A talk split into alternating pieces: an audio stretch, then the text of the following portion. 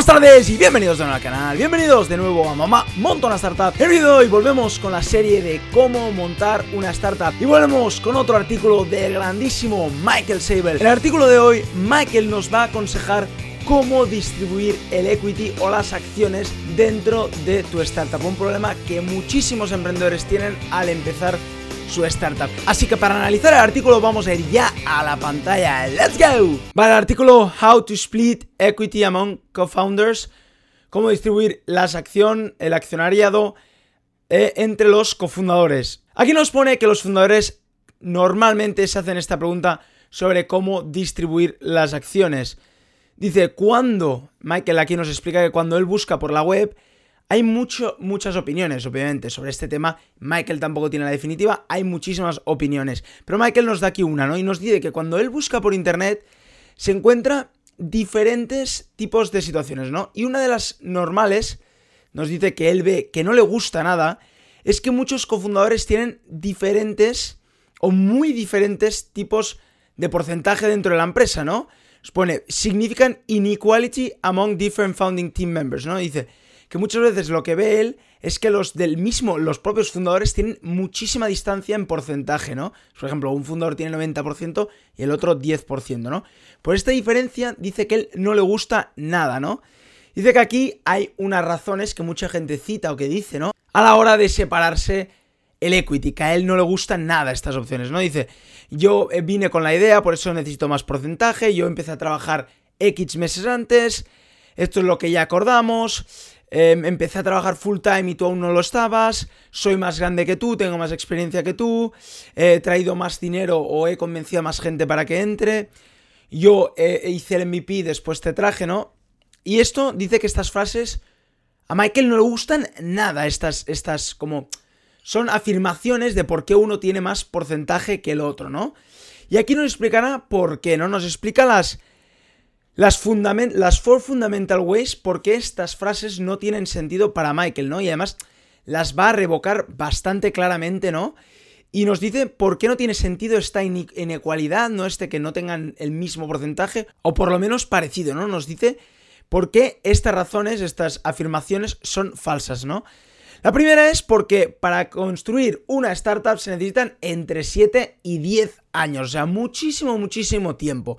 Entonces nos dice que una pequeña variación, o sea, que yo he trabajado un mes más, yo he trabajado 5 o 6 meses más, en el cómputo global, pues no tiene tanta diferencia. Es decir, que yo he trabajado un mes más en los 10, 15 años que vamos a trabajar juntos, pues no tiene tanta diferencia, ¿no? Esta es la primera vez, ¿no?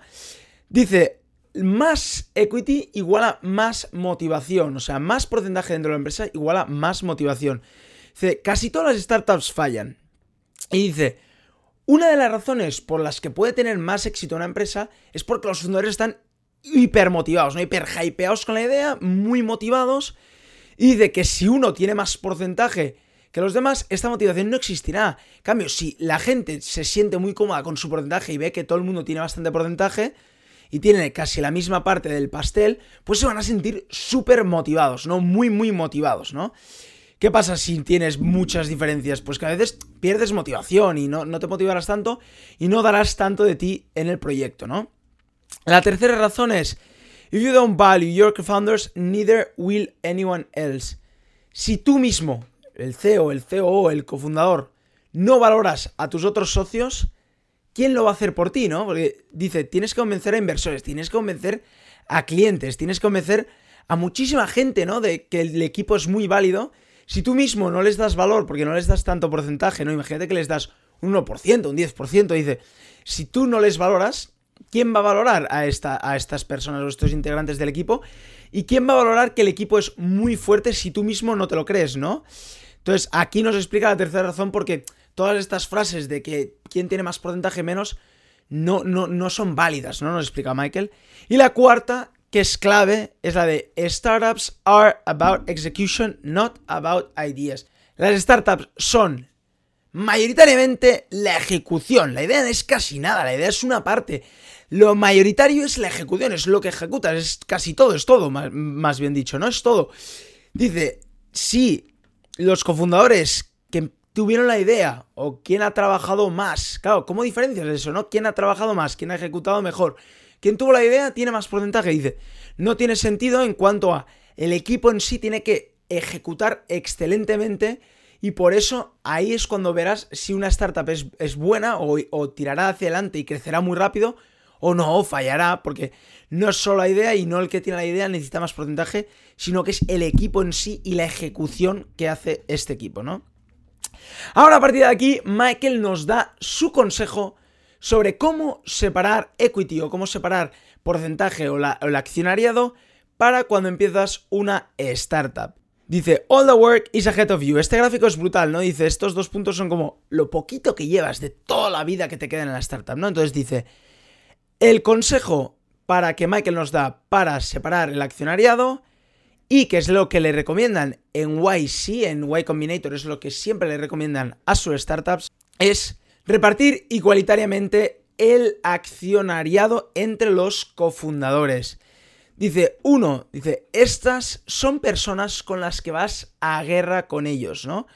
Dice, pasarás muchísimo tiempo rodeado de estas personas y casi llegarán a ser miembros de tu familia. Dice, estas personas te van a ayudar a hacer decisiones importantes dentro de la empresa. Y finalmente, estas personas van a celebrar el éxito en conjunto. Vais a celebrar todo el éxito, ¿no? Dice, él cree y recomienda igual o casi igual o separación del accionariado entre el equipo cofundador de la startup, ¿no? Y de si tú no estás, muy buena esta frase, y de si tú no estás dispuesto a darle el mismo porcentaje o casi el mismo porcentaje a un socio tuyo, es que quizá ese socio no es el buen socio para ti, no confías demasiado, no estás seguro con tu socio al 100%, ¿no? Aquí agradece a sus fundadores de, Twitch, ¿no, Michael? Y finalmente nos apunta una nota, porque sí que es verdad que a veces pues no tendrás tanta la seguridad de darle todo el porcentaje, pero Michael te recomienda darle igual o casi igual porcentaje a tus socios dentro de la startup, ¿no? Y dice, si tienes miedo de que se vaya a romper esta relación y él tenga el mismo porcentaje que tú, lo que puedes hacer es un vesting. Básicamente es separar lo que le das de, lo que os dais de acciones a cada fundador en años. Normalmente se hace entre 3, 4, 5 años.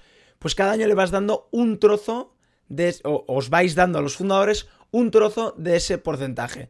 Pues, por ejemplo, si cada uno sois dos y os dais 50% y el vesting es de dos años, pues el primer año, aunque eh, figurativamente en el papel tienes 50%, el primer año solo aseguras que tienes el 25%. Y si te despiden o te quieres ir y lo dejas, pues al final te quedarás con ese 25%. Ese es el vesting, ¿no? Y así te ahorrarás muchísimas peleas en la hora de si alguien se va o alguien quiere dejar las acciones de cómo separar las acciones, ¿no? Bueno, pues hasta aquí el vídeo de hoy, espero que os haya gustado, espero que os haya parecido súper interesante, creo que es un consejo buenísimo y es una cosa en la que muchísimos fundadores de startups tienen problemas, a mí al empezar la startup también tuve dudas de cómo dar acciones a mis socios, cómo empezar a dar acciones, cómo nos separamos de la empresa, y estos consejos la verdad que me parecen brutales, ¿no? Bueno, pues si os ha gustado el vídeo acordaros de darle y acordaros de suscribiros a mi canal, y como cada día nos vemos mañana con otro vídeo, ¡chao!